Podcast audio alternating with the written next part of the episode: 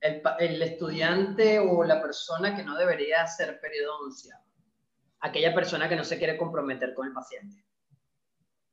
esto es un casamiento. Te casas con el paciente. Tienes que ver el paciente. En mi caso, yo veo al paciente a los 7, día 1, día 7, día 14, día 21, día 28, 3 meses, 6 meses, 9 meses, 12 meses.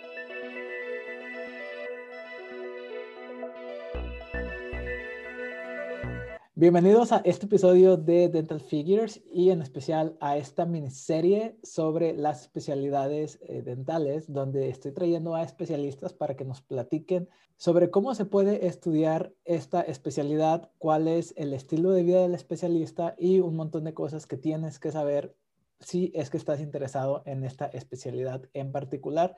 Y espero que después de esta entrevista vayas a saber si Perio es lo que a ti te gusta o no.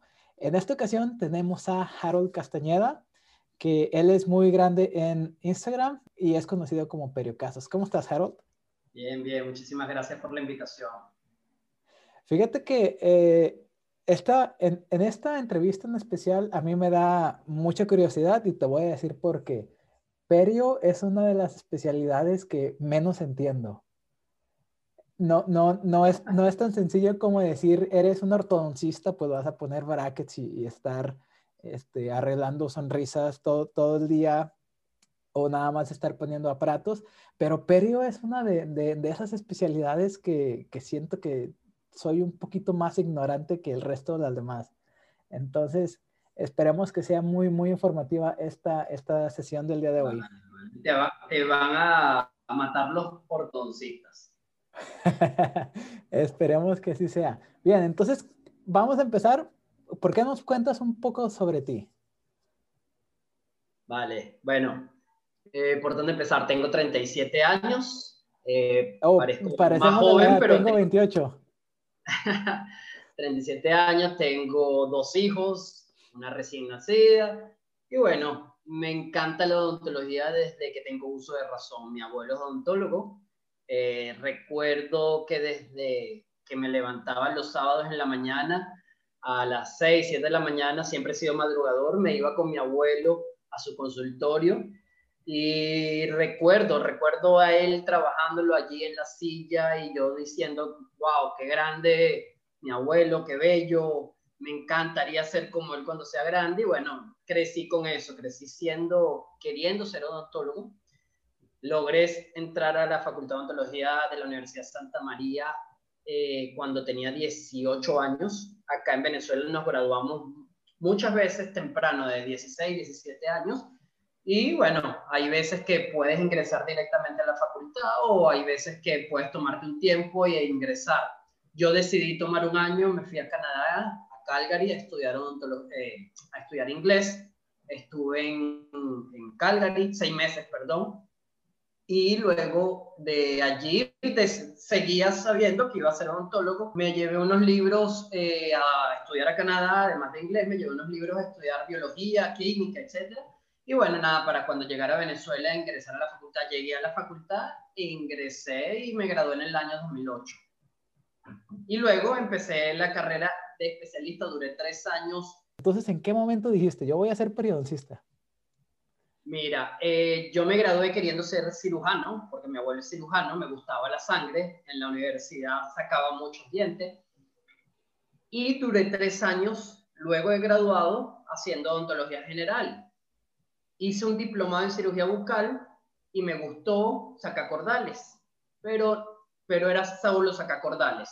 En ese diplomado me pidieron hacer un trabajo de investigación y en el trabajo de investigación lo que dijimos fue, bueno, vamos a hacer una encuesta a mis compañeros y al año anterior de mis compañeros, que también eran mis amigos, y vamos a ver quiénes quieren ser periodoncistas. Hice la encuesta y de 400 encuestados, solo uno dijo que quería ser periodoncista. yo dije, bueno, ¿sabes qué? Si todos mis amigos van a ser ortodoncistas y cirujanos, yo soy periodoncista. Y es, es la parte de la odontología donde más tenía deficiencia. Y decidí ser periodoncista. Vaya, oye, ¿y e, en, en, aquel momento tenías a alguien que era como mentor o a alguien al que tú te hayas acercado o te metiste a estudiar la, la especialidad como teniendo esa duda?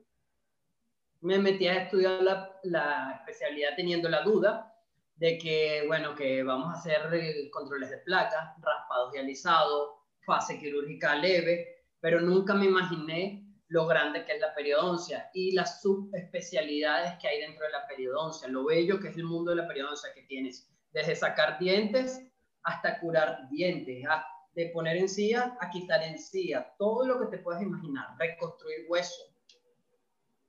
Perfecto. Entonces, ¿qué te parece si, si nos compartes eh, cuál era la vida de un estudiante de la especialidad? O sea, ¿qué, ¿qué, tan diferente era estar estudiando la carrera de odontología en general a ser un residente o un estudiante de la especialidad de, de periodoncia? Obviamente, mayor compromiso. Era un compromiso mayor, ya, bueno, eres una persona supuestamente más madura. Yo ingresé al posgrado a los 28 años y ese año, aquí en Venezuela tenemos un problema político y ese año yo decidí estudiar después que ingresé al, posgrado. Eh, ingreso duró seis meses y hubo un paro. Y ya yo le había pedido matrimonio a mi esposa. Entonces me, me casé en la residencia, en el primer año de residencia, y obviamente se fue mayor compromiso, porque bueno, ya tenía que tener una casa, eh, ayudar a mi esposa, vivir solo, pagar cierta cantidad de cosas en conjunto. Tenía más responsabilidad, entonces fue bonita, bella, un compromiso mayor, fue bastante enriquecedora, pero, pero lo viví intensamente, con, disfrutándolo al máximo, aprendiendo al máximo, sabiendo que eso era lo que iba a hacer y al resto de mi vida. ¿Qué, ¿qué, tipo de tratamientos más o menos empezaste a, a, aprender durante la especialidad? Como por ejemplo, me imagino que la gran parte de Latinoamérica básicamente es ir al laboratorio, aprenderlo, tipo, eh, pues aprender la teoría, luego tratar de aplicarlo en el laboratorio antes de, de, hacerlo con el paciente. Más o menos, es el, ¿siguen el mismo, el mismo patrón de enseñanza? No, en la especialidad en la Universidad Central de Venezuela no, tú ingresas en el primer trimestre, nosotros lo dividimos por trimestres el año. Es una especialidad que dura un año y medio, en, en teoría más medio año más de tesis. Y el primer trimestre tú ingresas y ya arrancas con teoría, pero además arrancas con los pacientes, muchísimos pacientes. Te puedo decir que en el primer trimestre podíamos atender casi 50 pacientes cada uno, 50, 60 pacientes cada uno y a cada paciente tú tenías que hacerle la fase inicial. Obviamente empezabas por eso el primer trimestre y cuando estabas terminando el primer trimestre ya pasabas a la parte quirúrgica que habías planeado en, la, en el primer trimestre. Entonces ya en el segundo trimestre tú empiezas a hacer cirugía mucogingival, empiezas a hacer regeneraciones óseas, extracciones, regeneraciones óseas guiadas, toda la cirugía que puedas. Implantología también la vemos como una subespecialidad en la especialidad y implantes sí lo empiezas a poner a partir del tercer trimestre, que sería prácticamente el año de la especialidad. Perfecto. Oye, entonces ya nada más eh, para seguir con el próximo tema, me comentas que te casaste a los 28 años, justo cuando recién estabas empezando. Yo tengo 28 años y no estoy haciendo la especialidad, pero apenas tengo un mes, no, seis semanas que entré a estudiar a, un, a una, a una este, pues, pues aquí en Estados Unidos y es completamente diferente. Estoy estudiando odontología, sí, pero siento que es como una especialidad y no me imagino tener el compromiso de, de casarme en este momento de mi vida. Entonces, Fue un compromiso, pero también un apoyo. Ella me apoyaba, oh, apoyaba muchísimo en, en, mi tarea, en las mañanas, mira, el, el, desayuno, vete comido, llegas y te ayudo con... Ella es odontólogo también. Entonces me ayudaba a ver fotos, diagnosticar, fue, fue bastante bueno por eso, porque además que tenía una pareja que sabía del tema y me daba otros puntos de vista. Entonces me gustaría que, que, nos dieras un consejo para de repente quebrar o romper paradigmas, en especial porque yo me imagino que va a haber muchos dentistas que ya tienen varios tiempos de egresados o a lo mejor que se sienten viejos porque tienen 28, 30 años, a lo mejor porque ya están casados, a lo mejor porque tienen este, niños, ¿qué les dirías? ¿Tú, tú, tú que viviste todo eso. Mira, yo le diría, primero comunicación, comunicarse con su pareja. Segundo, que sí se puede. Es algo, un compromiso que tú adquieres, obviamente. Eh, puedes trabajar, acá en Venezuela podemos trabajar a partir del... Es, es muy, es muy concentrado el, el temario, el pensum. pero bueno, los sábados yo trabajaba, mi, yo tengo mi clínica, entonces me iba con mis pacientes y mi esposa me ayudaba, y bueno, gastos compartidos, mira, no podemos hacer nada este fin de semana porque tengo casos clínicos la semana que viene, mucha comunicación básicamente y que no es imposible, es a los 40, a los 45 pueden hacer su especialidad sin mucho problema. Es un año y medio, adquiere más conocimiento, mejoras tu profesión y, y, qué más. Perfecto. Qué, qué, bueno que nos dices eso porque hay mucha gente que tiene como el paradigma de la edad bien, bien arraigada. Yo me siento, yo tengo 37 y me siento de 20.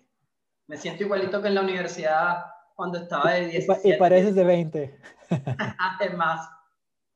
Muy bien. Entonces, ahora sí, eh, muchas gracias por la información. Ahora sí, ya vámonos a concentrar un poquito más específicamente sobre cuál crees tú que sería el perfil de alguien que va a estar o alguien que sería un buen periodoncista. Mira, esa pregunta es difícil de contestar. Creo que cualquier persona, obviamente que le guste la sangre, que le guste la parte quirúrgica de la odontología, que nos sienta asco por la boca de un paciente. Somos odontólogos y nos encontramos con eso. Mucho, no, no quiero ver la parte fea, sino poner la corona bonita, poner el braque bonito, pero no quieren hacer lo demás. La persona tiene que ser odontólogo integral. Tiene que primero que nada ser un odontólogo integral. Segundo, gustarle la parte quirúrgica porque va a haber muchísima sangre. Y tercero, bueno, ser un paciente eh, perdón, un, doctor, un ontólogo muy humanista. El, el, paciente que nos llega a periodoncia es un paciente que tiene muchos traumas, es un paciente que no le gusta sonreír, es un paciente que tiene mal aliento. Y bueno, nosotros necesitamos ser psicólogos, además de darle la confianza al paciente, mira, yo creo que podemos hacer esto, mostrarle lo que podemos hacer y, y ayudarlos, en, llevarlos de la mano en su, en su día a día a partir del momento que se sientan en la silla. Entonces creo que esas tres cualidades tienen que ser importantísimos en el, en el perfil de, del periodoncista. Perfecto. Y ahora te, te volteo la pregunta.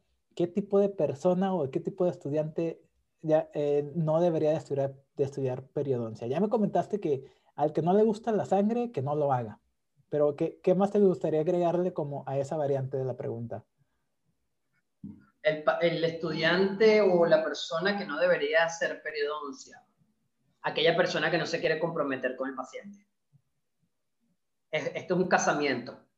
Te casas con el paciente, tienes que ver el paciente. En mi caso, yo veo el paciente a los 7, día 1, día 7, día 14, día 21, día 28, 3 meses, 6 meses, 9 meses, 12 meses. El primer año lo veo, no sé, si no tiene ninguna complicación. Si tiene complicación, lo puedo ver hasta tres veces a la semana. ¿Ok? Y no me fastidia, no me molesta verlo.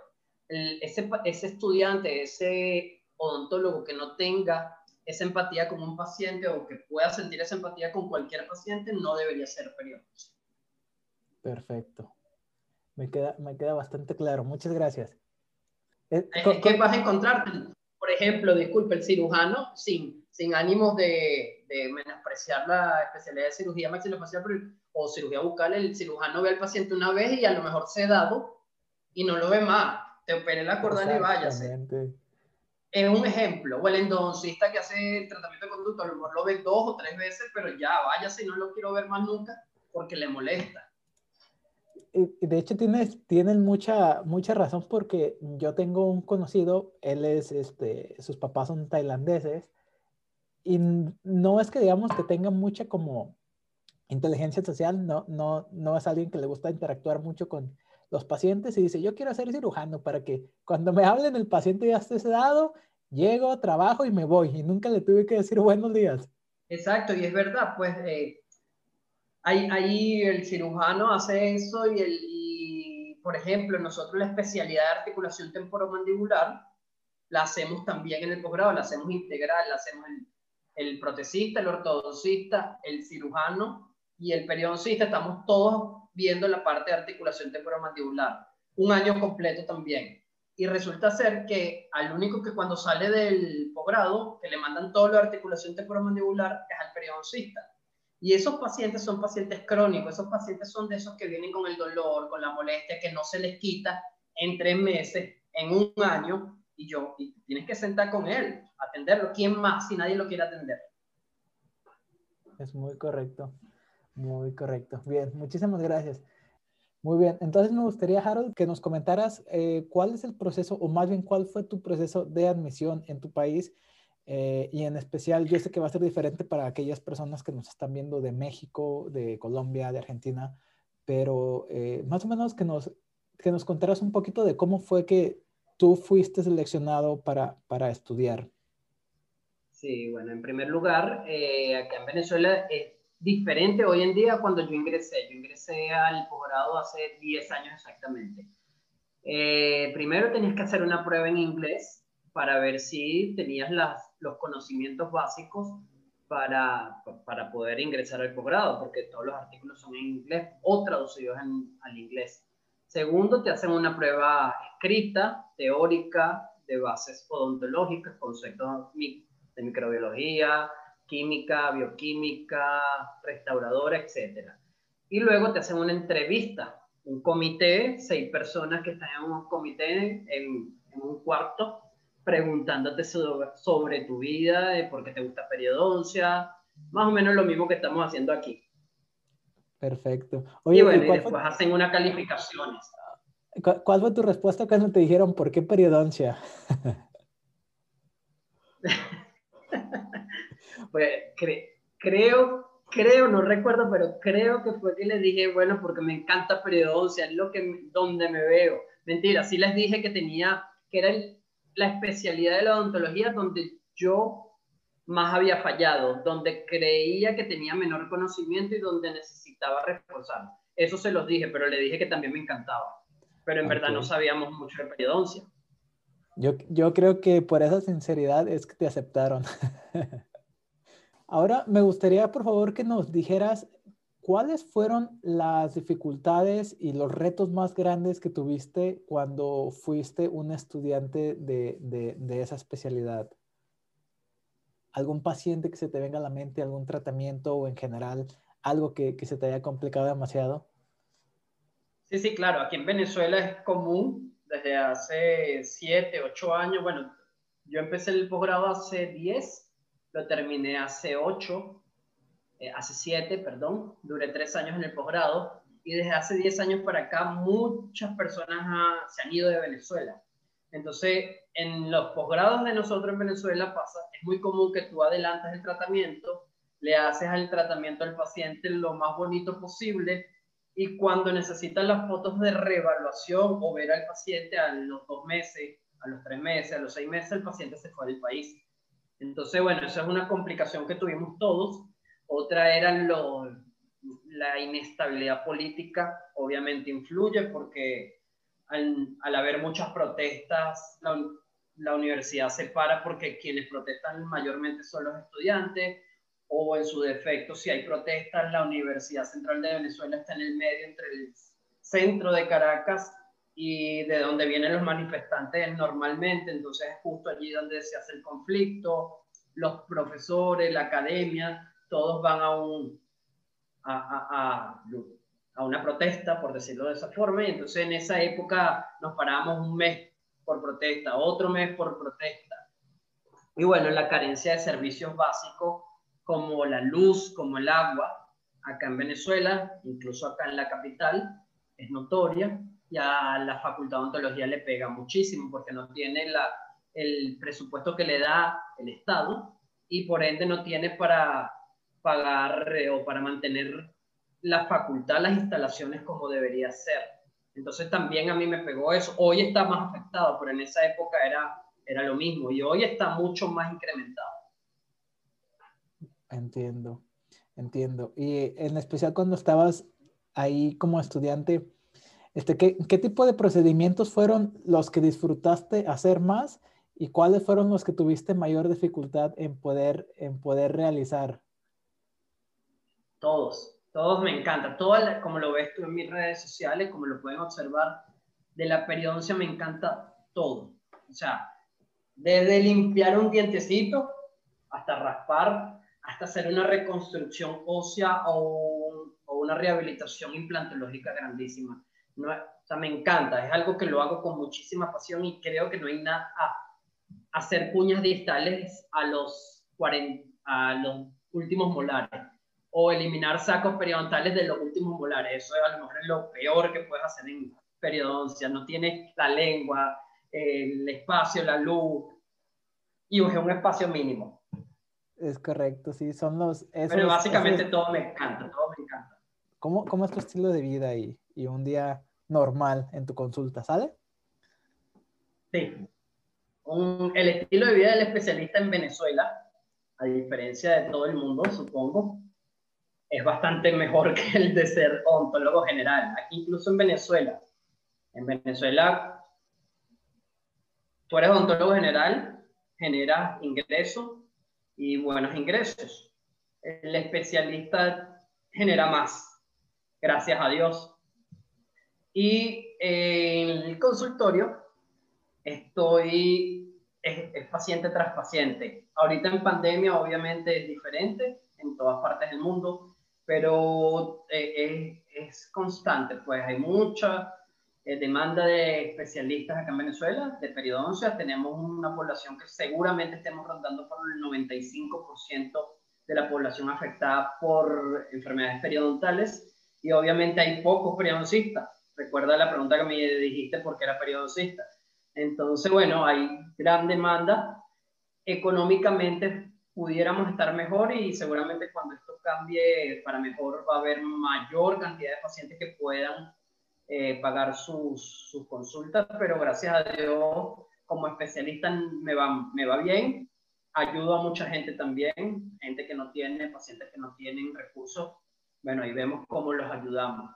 Pero todos los días tengo mucho flujo de pacientes y yo tengo algo que puede ser la diferencia entre un especialista y otro, y es mi recomendación y es seguir un protocolo. El protocolo es fotografía antes, fotografías después, y eso me ha ayudado a ver no solo mis tratamientos eh, que hacía antes, sino lo que hago ahora, y además a mostrar mi trabajo, a demostrarle al paciente no solo que se lo imagine, sino que además el paciente lo vea en una fotografía, qué es lo que yo hago, lo que yo puedo hacer. Y eso obviamente eh, es un consejo que le doy a quien quiera hacer la especialidad, bien sea en periodoncia o en cualquier especialidad, seguir un protocolo e incluir la fotografía digital en su consulta y un protocolo fotográfico. Perfecto. Entonces, eh, ¿qué te parece si nos compartes cuál o cómo luce un día normal de consulta? Este, te levantas en la mañana, eh, llegas, eres de los que llegan temprano al consultorio, atienden el primer paciente a las 7, o eres de los que empiezan a mediodía, eres de los que atienden el fin de semana. Entonces, compártenos un poquito sobre cuál es, cuál, es el estilo de vida de, de, un periodoncista y en específico el tuyo. Vamos a empezar eh, diciendo cómo duermo la noche anterior. Yo me acuesto tarde pensando en los tratamientos del día siguiente planificando en el caso de cirugía guiada, en caso de cirugía plástica. Todavía siento el mismo miedo que sentía cuando empecé el posgrado, cuando empecé la especialidad, al hacer la primera cirugía. Todavía llego a las 7 de la mañana, yo llego generalmente a las 7 de la mañana, 7 y media. Mi primer paciente es a las 8, organizo todo, el paciente entra, el protocolo de bioseguridad respectivo y empiezo. Y ahí todavía tengo miedo, tengo nervios y empiezo. Y a la medida que se va desarrollando y lo voy haciendo como lo pensé la noche anterior, se va desarrollando. Eh, tengo a la persona, o yo entrené a un amigo que le gusta mucho la fotografía, lo entrené para que tomara las fotos que yo quiero que él tome, pues a nivel intraoral. Y entonces toma la foto, vamos a verla, me gusta, no me gusta, vuelvamos déjame, quítame los guantes, ponte tú, ayúdame tú aquí, toma la foto. Sale el paciente, si son cirugías, me tomo dos cirugías en la mañana, dos cirugías en la tarde si son pacientes consulta, puedo atender hoy por el coronavirus, por la pandemia, máximo cuatro en la mañana, máximo cuatro en la tarde para cumplir los requerimientos. Y salgo a las 5 o 6 de la tarde. Hay días que no trabajo porque tengo hijos y tengo que ayudarlos en su, ah, tengo que ayudar eh, compartir con mi esposa los quehaceres del hogar. Y bueno, hay mañanas donde no trabajo y lo agarro para dedicárselo a mis hijos. Pero tres días de la semana estoy muy, muy, muy full y dos días solo trabajo en la tarde. Perfecto. Y, más o menos ahí en tu consulta, ¿qué tipo de, procedimientos son los que realizas más? ¿Eres de los que se la pasan eh, todo el día entre con los guantes llenos de sangre o eres un poquito más, más, ya sabes, para todos aquellos que vean tu Instagram, ya van a saber que este, te encanta la sangre, te encantan los, los coleajos, pero cuéntanos, ¿qué, ¿qué tipo de procedimientos son los que son esos dos, tres, cuatro procedimientos que nunca van a faltar en una buena semana de, de, de, trabajo.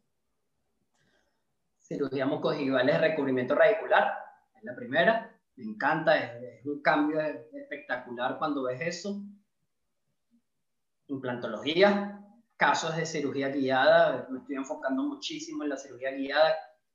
Incluso si no hago una guía quirúrgica impresa, yo planifico como si lo fuera a hacer. ¿ok? Ya planifico en el programa, ya planifico digitalmente y lo hago.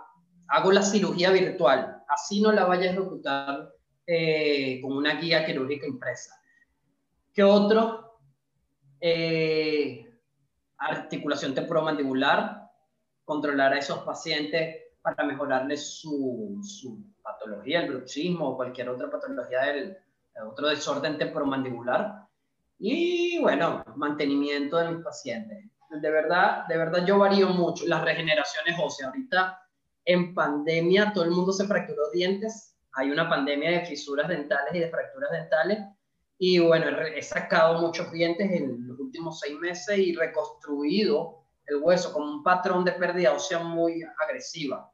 He estado en los últimos seis meses bastante reconstrucciones óseas. Perfecto. Oye, eh, también te, quería preguntar, eh, ¿por, qué nos, nos elaboras un poquito, por qué no nos explicas un poquito cuál es el papel del periodoncista tratando a pacientes con articulación temporal mandibular, con problemas? Porque ahorita lo mencionas y como que me genera mucha curiosidad, como que mi cerebro no alcanza a hacer como el clic, como de, a ver, a ver, a ver, espérame, Harold. Como te expliqué, somos cuatro especialistas que vemos la materia en el posgrado, no solo es periodoncia. Es como, como una piscina donde nadie se quiere meter. ¿Ok? Entonces, la relación de periodoncia básicamente con la articulación temporomandibular viene dada por la oclusión y por el trauma oclusal. Si tenemos un desbalance a nivel de articulación temporomandibular, lo más probable es que tengamos un desbalance a nivel oclusal. Y el desbalance al nivel oclusal nos va a ocasionar pérdida ósea o patrones de pérdida ósea en algunos dientes específicos donde ocurran esa interferencia o trauma oclusal. ¿Ok? Entonces nos toca a nosotros atender por qué este paciente con estos patrones de pérdidas óseas verticales en muchos casos, porque este diente con, eh, con una fisura que no sabemos por qué, por qué la causa del problema a nivel del periodonto de dónde viene. Muchas veces viene dada por la articulación temporomandibular, por una mala oclusión. Entonces nosotros los periodoncistas nos vamos a la oclusión en la parte preventiva para evitar y para corregir el bruxismo. Nos, nos pusimos, o por decirlo, nos pusimos. Como nadie más quiere hacerlo, los periodoncistas en Venezuela dijimos, bueno, somos, nos está afectando a nosotros, debemos resolver el problema. No estoy diciendo con esto que hay protesistas o que hay ortodoncistas que no tratan la maloclusión o el bruxismo o la articulación temporal mandibular. Sí las hay, pero si tienen al periodoncista al lado, prefieren que lo trate el periodoncista porque probablemente somos más detallistas en lo que está pasando en el periodonto y cómo eso viene desencadenado por la articulación temporomandibular. Entendido. Entonces, como por ejemplo, ¿cuál sería tu, tu protocolo cuando te llega un paciente con, con, con articulación temporomandibular con problemas, que tiene de repente eh, pérdida vertical y tiene eh, pérdida, pérdida, pérdida de altura vertical, dimensión vertical, y tiene este, pérdida ósea? Entonces, ahí, ¿cuál sería tu, cómo lo tratarías? O sea, más o menos, ¿qué es lo que les haces a los pacientes?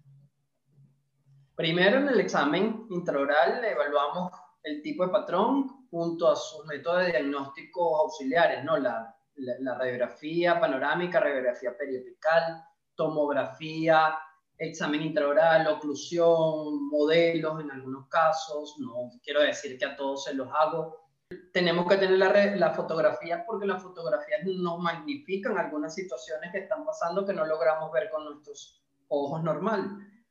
Eh, en ese momento el paciente lo, lo, vemos, evaluamos cuáles son los dientes o si son todos los dientes, las posibles causas, su anamnesis y luego, bueno, evaluamos en conjunto con el equipo multidisciplinario, protesista, eh, cirujano, tengo el cirujano maxilofacial, el eh, ortodoncista, evaluamos entre todos, mira, ¿qué crees tú? Bueno, mira, mi sondaje fue tal cosa, mi diagnóstico periodontal es tal cosa, ¿de ¿por qué viene eso? El protesista, mira, tiene un desbalance o tiene la dimensión vertical comprometida, el, el, el protesista dice, bueno, mira, le faltan tantas coronas, X.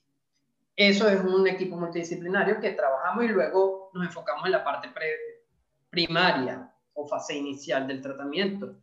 Entro yo, hago mi fase inicial y controlamos hábitos de bruxismo, que la mayoría de los pacientes tienen hábitos de bruxismo. Luego de que se controla el hábito de bruxismo, vamos con la fase quirúrgica si necesita algo de periodoncia, regeneración tisular guiada, extracciones y regeneraciones, mucos gingivales, recubrimientos regulares, lo que sea. Y luego pasa a las diferentes especialidades. Ese es el protocolo que sigo yo acá y lo que seguimos. Siempre empezando por una excelente evaluación. La historia clínica es la clave del éxito. La clave del éxito. Perfecto. No, y me encanta porque están siendo multidisciplinarios y al final de cuentas el que se beneficia es el paciente. Es así, sí, sí, sí. El odontólogo que crea que va a estar solo en su cubículo, en cuatro paredes, eso es de hace 50 años, 40 años, cuando mi abuelo se graduó. Ahorita todos tenemos que tener, es más, si, si no deberíamos tener paredes, es mejor que nos gritemos, mira, tú ven todos aquí, vamos a ver qué es lo que pasa. Perfecto, me encanta, me encanta. El paciente es el que se beneficia. Y ahora me gustaría, eh, me comentas que en lo de la, los problemas de la articulación hay, pues de repente hay especialidades que ustedes los tienen que atender porque es como el último recurso. Ahora vámonos a la, cara, a la otra cara de la moneda. Hablemos un poquito antes de, ya despedirnos sobre los implantes. ¿Quién crees tú que debería de poner los implantes?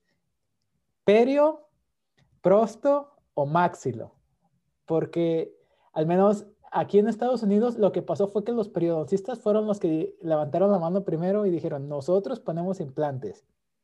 Y luego fueron los, los cirujanos orales y maxilofaciales y ahora son los prostodoncistas y todos ponen implantes y a todos se los enseñan en las especialidades aquí. Así es. Entonces, cuéntame cuál es tu postura.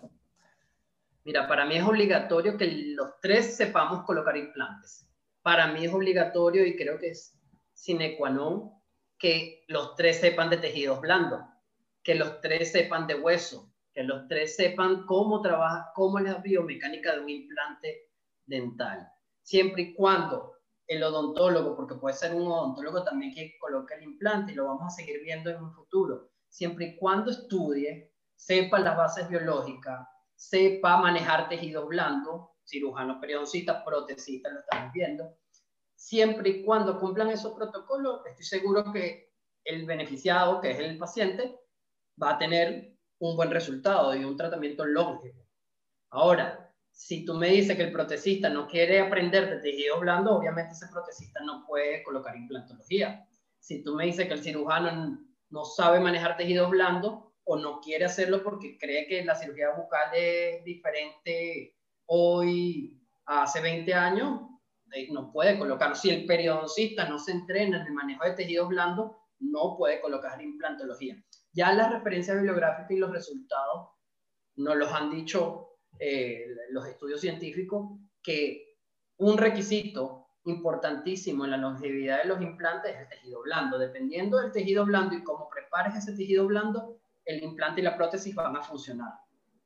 Eh, es así. Entonces, cirujano, protesista, periodoncista que maneje buenos tejidos blandos está capacitado, obviamente teniendo las bases de lo otro. Ahora, ¿quién está mejor entrenado en el manejo de los tejidos blandos? Sería mi pregunta. el periodoncista, porque es la especialidad de uno. Pero eso no quita que el protecista no se pueda especializar también en un curso para mejorar su práctica, obviamente. Perfecto, entendido. ¿Y tú creerías que hay algún tipo de distinciones o casos donde habría alguna otra especialidad aparte del periodoncista que pueda manejar algún tratamiento con implantes mejor, como por ejemplo en una reconstrucción total donde la oclusión juega un papel muy importante y a lo mejor dices, a lo mejor me voy a traer al, al prostodoncista para que me ayude o a lo mejor lo voy a remitir? ¿O crees que el periodoncista está completamente preparado? Todos.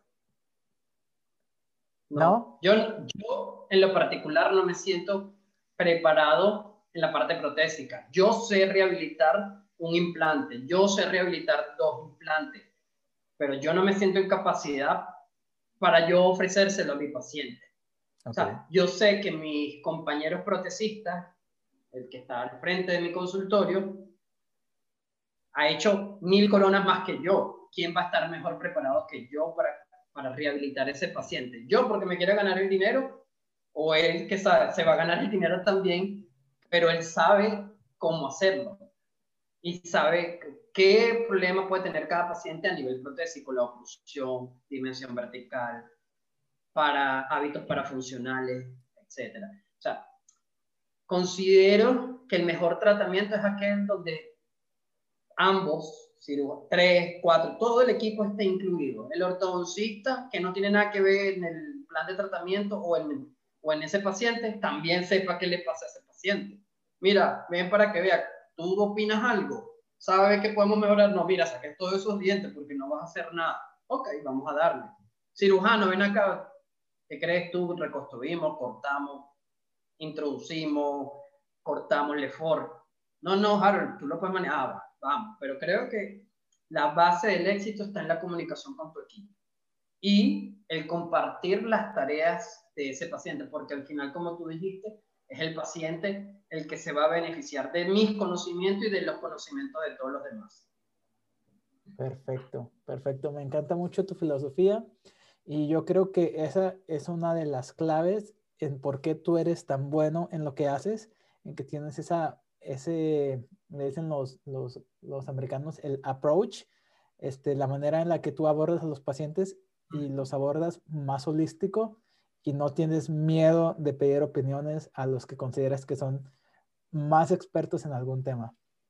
Mira, al, yo se lo digo a mis estudiantes, a los residentes del posgrado y a los de pregrado.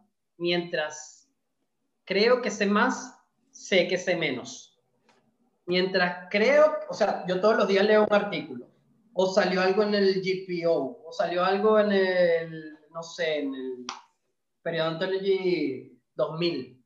Lo leí y ahora siento que sé menos que ayer. Y estoy leyendo algo nuevo.